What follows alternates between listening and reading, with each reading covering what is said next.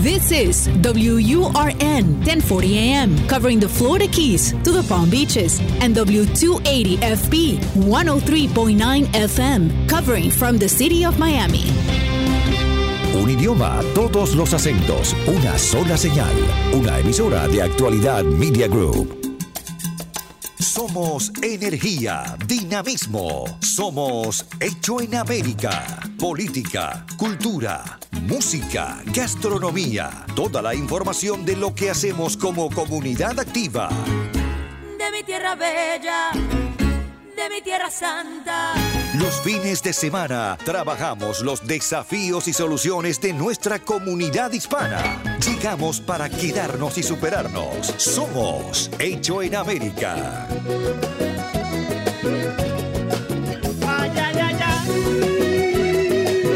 Hola, buen fin de semana. ¿Cómo le va? Bienvenido. Gracias por eh, permitirnos acompañarlo en el sábado, en el domingo. Este fin de semana que es muy especial. Primero por, primero una cuestión calendaria. Eh, primero de noviembre cambia la hora, con lo cual tenemos que estar atentos.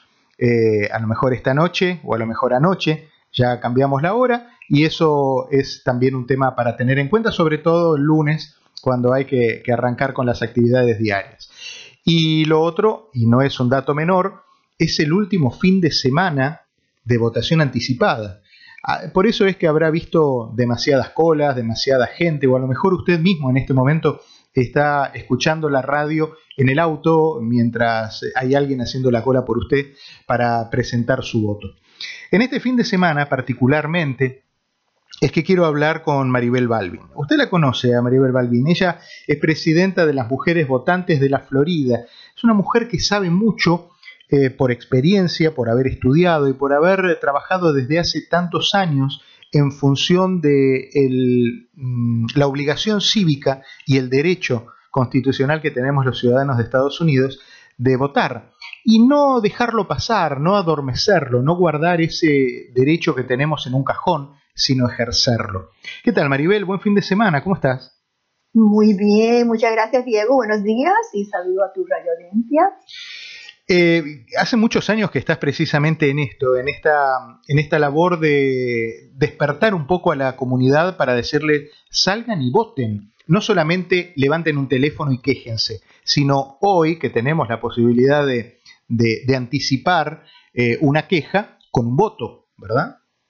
Fíjate, Diego, que yo me hice ciudadana a, a los 24 años Uh -huh. y inmediatamente eh, en esa primera elección yo fui y voté y llevo votando desde entonces en cada año porque lo consideré una de las cosas más importantes por la cual mi familia vino de Cuba. Era el poder tener la habilidad de escoger a nuestros gobernantes y ejercer ese derecho en cada oportunidad uh, porque no lo tenemos en tantos de nuestros países, ¿no? Por lo tanto, sí, como tú dices, ha sido algo en lo que me he dedicado por muchos, muchos años, eh, de educar a la comunidad, de, expresar la importancia de inscribirse para votar y de luego, como tú dices, ejercer el voto en cada elección. Y eso, la, las fibras íntimas que te tocó, que te tocaron ocuparte de esto, sentías que había un espacio que, que había que llenar, que había poca atención por parte de, de los hispanos fundamentalmente en ejercer el voto? Definitivamente, y a través de la historia aquí en Miami-Dade County, como cubano-americano, hemos participado en muchas campañas de, de inscribir a los hispanos y en, hace unos años fue primero inscribir a los cubano-americanos porque no teníamos representación local y vimos que la única forma de obtenerlo era eh, a través del voto. Uh -huh. Por lo tanto, sí nos hemos ocupado mucho en, en aquellos grupos minoritarios, eh, las mujeres, los hispanos, eh, comunidades que no normalmente eh, tienen información disponible y nos ocupamos pues precisamente de informar a esos grupos para que participen cívicamente eh, en el proceso democrático. ¿Qué, qué crees que, que, pasa en la gente que, que no, no tiene entre sus primeras prioridades en la época de elecciones preocuparse por, por buscar soluciones para, para, ejercer su voto. ¿Es desinterés? ¿Es desconfianza en la clase política? ¿Es ese mirar al cielo y estirar los brazos, levantar los hombros y decir, y bueno, si así nos tocó, así va a tener que ser, el no depende de nosotros? ¿Qué, qué, sentís que le, que le, pasa a la gente? Desafortunadamente aquí en nuestra comunidad tenemos una combinación de esas cosas que tú acabas de mencionar, ¿no? Primero venimos de países donde creemos que el voto no cuenta, que no importa lo que uno haga, eh, o digamos cuando votamos no cuenta o no tenemos la oportunidad de votar, uno de los dos. Eh, segundo, cuando llegamos eh, estamos ocupados en otras cosas, o sea, las comunidades inmigrantes tienen que preocuparse primero por tener un trabajo, tener una casa, mantener a su familia y dejan un poco a un lado la participación cívica, Diego, ah, para luego, ¿no? Y por lo tanto, lo que tenemos que hacer es explicar la importancia de que deben al mismo tiempo eh, ser participantes y decidir sus futuros. especialmente eh, no se dan cuenta de que las personas que elegimos en realidad deciden el futuro no solo económico, pero de salud, eh, del buen vivir, del mal vivir, la educación, que todas estas cosas son decisiones que toman estas personas a las cuales elegimos. Por lo tanto, cuando no votamos, dejamos que otra persona haga esa decisión por nosotros ah, y no siempre está a beneficio nuestro. Cuando recibimos la boleta en la casa o cuando vamos a, votar al centro de votación, nos encontramos una boleta que va más allá de presidente, vicepresidente, la fórmula presidencial y, dos o tres cargos que son los que habitualmente uno escucha. Hay también votación para eh, concejales, hay votación para representantes estatales, eh, pero fundamentalmente quiero poner la lupa en las elecciones locales. Eh, mucha gente dice, y lo escuchaba en estos días en algunos candidatos locales, que dicen, mire que si usted va a votar el presidente, sea Trump o sea Biden, no le van a resolver el parque de la esquina de su casa, el semáforo, el bache. Eh, para eso están las elecciones también locales. hay mucha gente que ni se entera que están renovando posiciones en la ciudad donde vive. Muy importante que menciones eso, Diego, porque especialmente en una elección presidencial, que solamente es cada cuatro años, hay muchas personas que solamente salen a votar cada cuatro años y van específicamente a la boleta y votan por el presidente y no miran más nada lo que está incluido en la boleta. Eh, como tú mencionas, las personas que elegimos localmente son las que tienen influencia en lo que es la calidad de vida diaria el presidente tiene muy poca influencia en cómo yo me conduzco, lo que tengo yo que hacer todos los días, ¿no? Pero aquí, como tú dices, si tengo un bache en, una calle, si hay una luz roja que no funciona, o hay un lugar donde debe haber un, stop sign que no hay, eh, todo ese tipo de cosas que son el, diario, el tráfico, por ejemplo, mm. eh, el, transporte público, todas esas son cosas que nos impactan diariamente y que son decididas por estas personas que, como tú dices, no nos ocupamos de votar por ellas porque no, simplemente no creemos que es importante. ¿Qué reflexión te merece el voto anticipado? Eh, esta explosión que ha habido a lo largo de todo el país de gente que de manera anticipada fue y presentó su voto primero por correo y en la última semana, en las últimas dos semanas, eh, de manera presencial en los distintos lugares. ¿El COVID tuvo que ver o un despertar de la vocación cívica de la gente? Yo creo que es como le decimos a veces una eh, perfect storm, ¿no?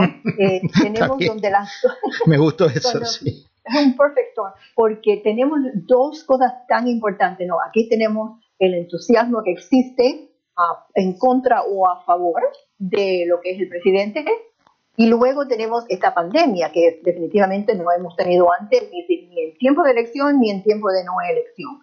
Eh, por lo tanto, ha provocado ese eh, sentir de que, ok, ¿cómo puedo participar en las elecciones aún debajo de la pandemia? Obviamente nosotros acá en la Florida estamos muy acostumbrados al voto por correo. Lo hemos hecho por más de 10, 20 años eh, sin problema ninguno y, inmediatamente tomamos esa oportunidad, ¿no? Pero lo vimos también a través de todo el país, como tú dices. Eh, eso sí es nuevo. También tenemos el hecho de que em, las personas, dependiendo de qué partido, se ha dividido un poco eso porque el presidente dio un mensaje acerca del voto por correo, donde necesariamente no es cierto, para, específicamente para nosotros en la Florida. Por lo tanto, las personas, eh, debido al COVID, han decidido votar en más cantidad desde su casa ah, y ahora vemos que en el voto anticipado han sido números también increíbles que no hemos visto antes, eh, basado en lo mismo, porque en el voto anticipado te vas a sentir un poco más seguro porque es menos gente, eh, más espacio, y lo puedes hacer en cualquier lugar y a cualquier hora. Eh, que como tú sabes, si esperamos hasta el día de la elección, solamente puedes votar en el recinto que estás asignada o asignado a votar.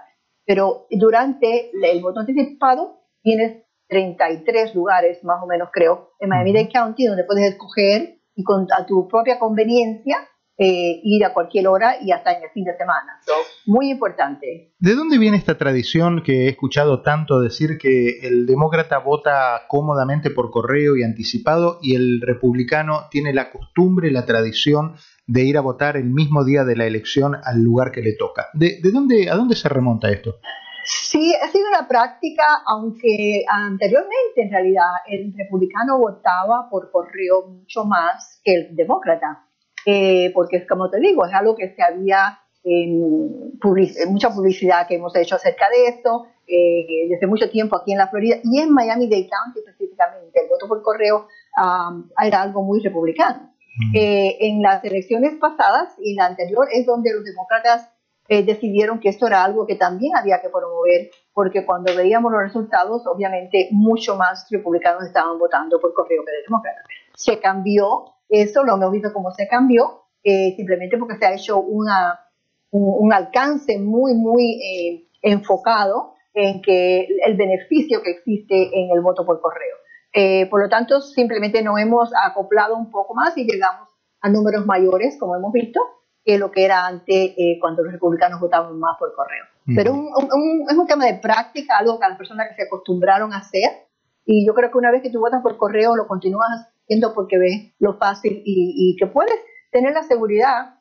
Diego, aquí en Miami-Dade County, tú vas después a la, a la, página de elección y ves si tu voto ya llegó o no llegó y en el momento que ya fue contado. O sea que es mucha seguridad que existe alrededor del voto por correo. Sí, yo, yo tuve, yo hice eso, yo eh, llené la boleta en mi casa y fui a entregarla directamente al departamento de elecciones hace como 10 días y efectivamente después hice el pasito complementario, que no es un dato menor, no es un paso menor, creo que nuestro, nuestra responsabilidad de votante eh, termina en el momento que uno ve la lucecita con el checkmark verde que dice eh, su voto contó.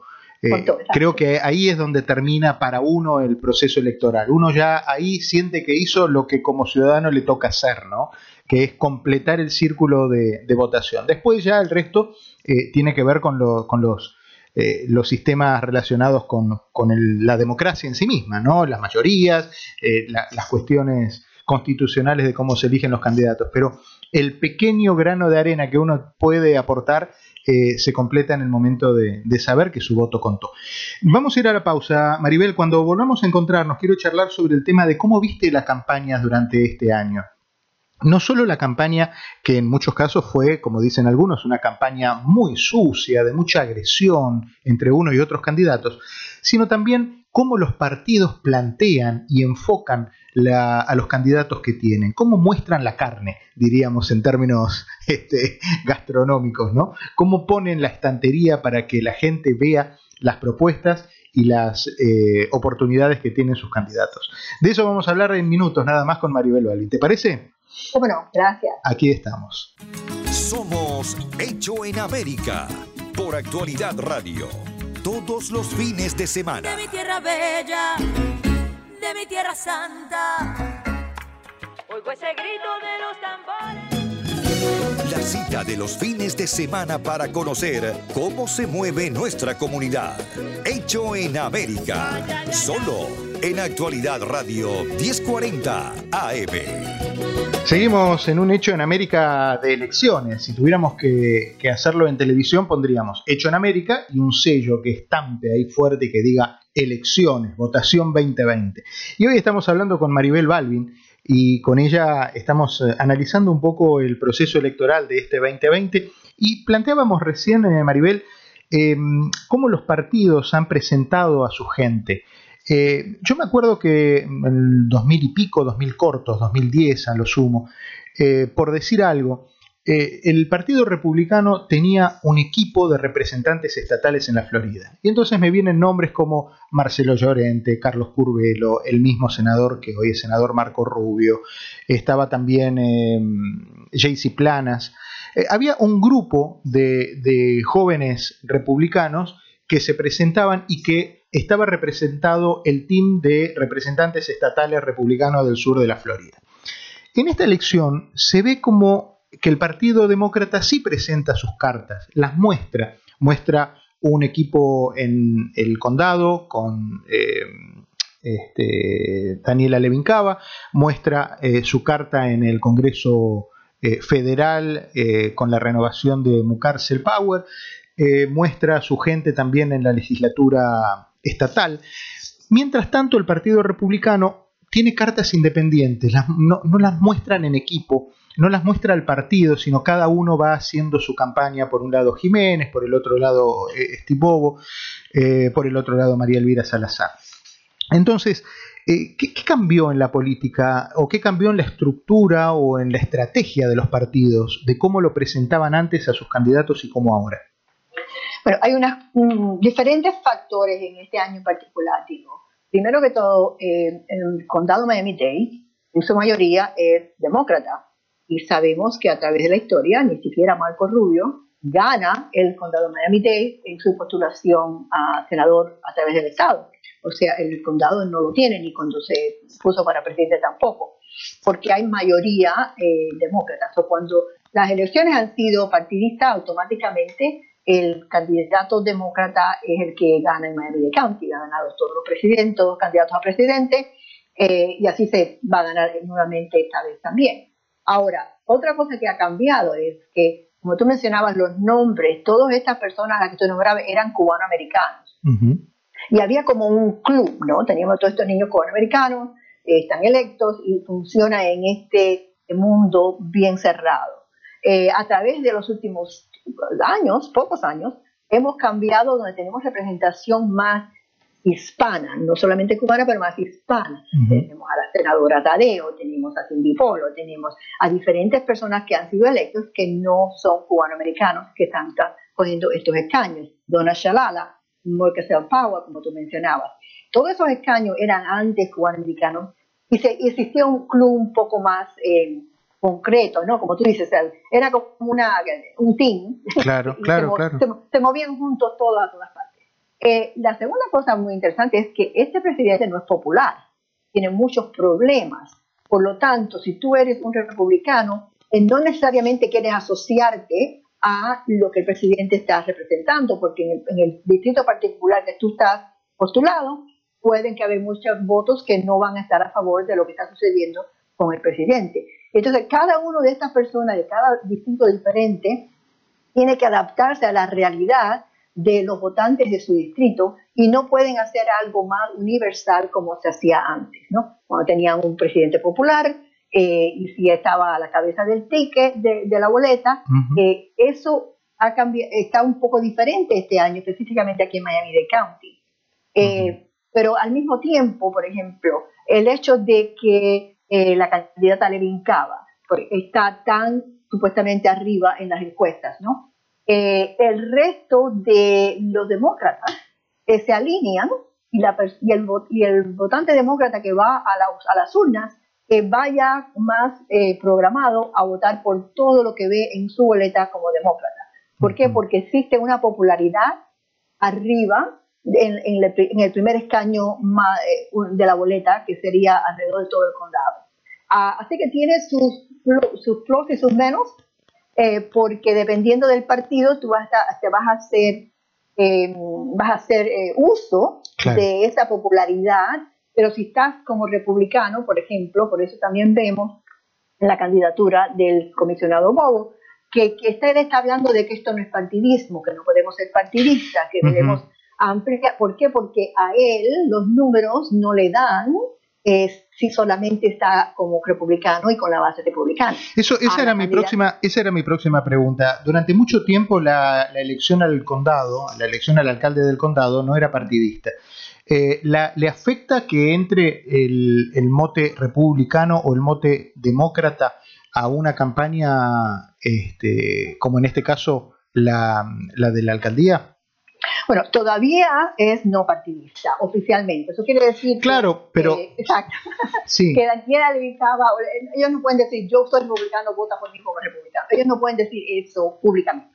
Bueno, ah, Ahora, eh, yo he participado en campañas por los últimos 20 años, Diego, donde tú tocas en la puerta de un votante y lo primero que te preguntan es de qué partido O sea, que aunque no ha sido públicamente algo partidista, el votante vota por aquella persona que representa sus ideales, eh, sin tener en cuenta que en la boleta dice que no es partidista. Y, te pregunto, y te pregunto en esa experiencia, cuando vos golpeas una puerta y te preguntan, ¿es demócrata o es republicano? Y por ejemplo vos decís, no, no, es independiente.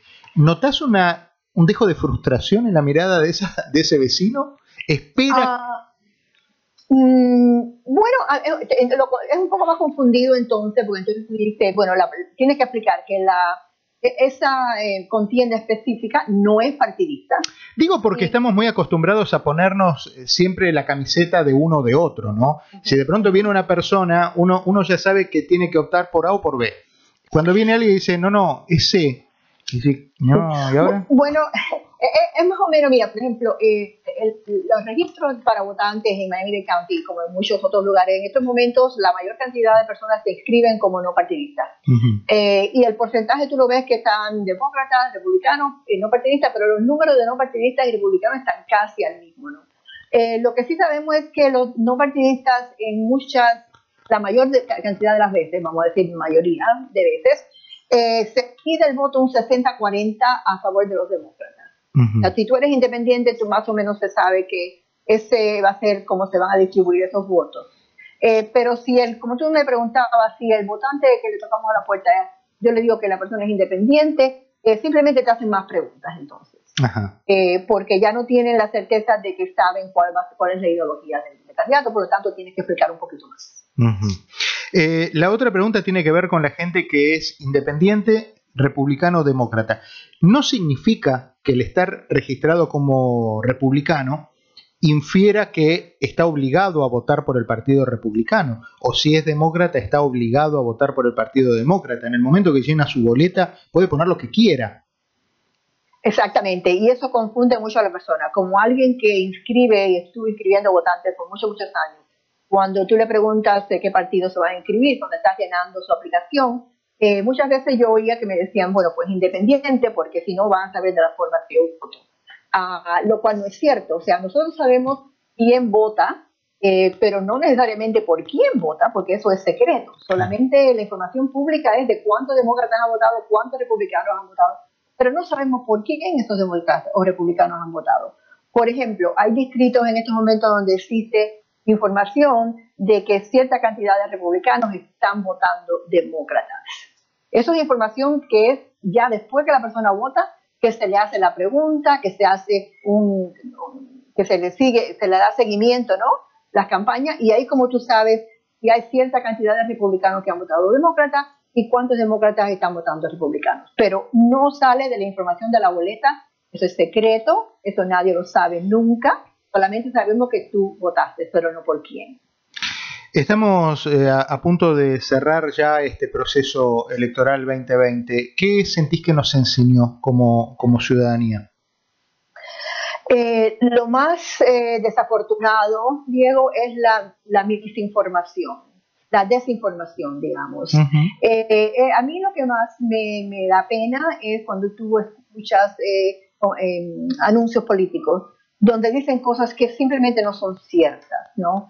O cuando el mensaje es para asustar a la ciudadanía a, través de algo que no es cierto. Eh, eso me, me, molesta. Y también estamos viendo de que no está teniendo el efecto que se pensaba que podían tener, ¿no? Porque las personas lo están viendo. Esto, esto es demasiado para que sea cierto.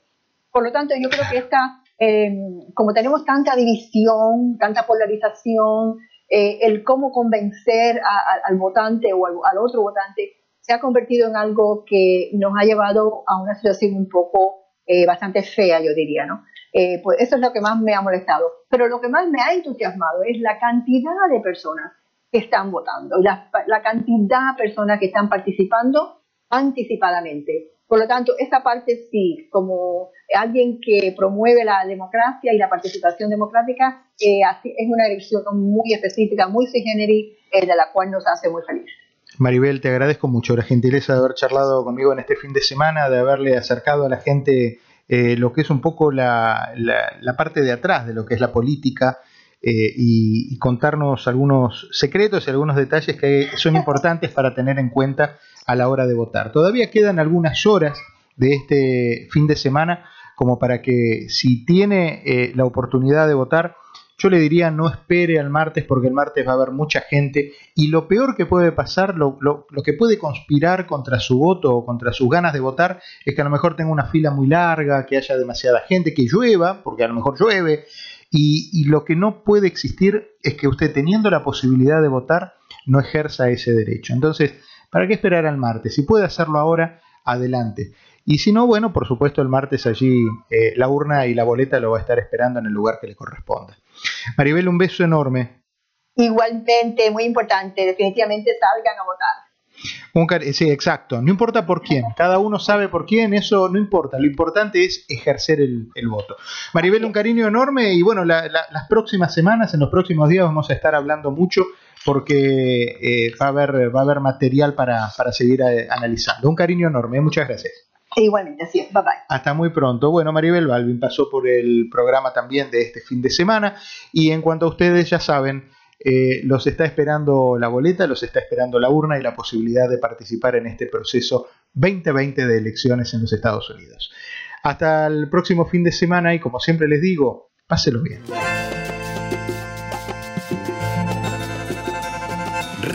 Recorremos las calles de una ciudad que hicimos propia. Tomamos sus costumbres, su ritmo, sin abandonar nuestra historia y raíces. Somos lo mejor de dos mundos. Hecho en América. En Actualidad Radio. Yo me muero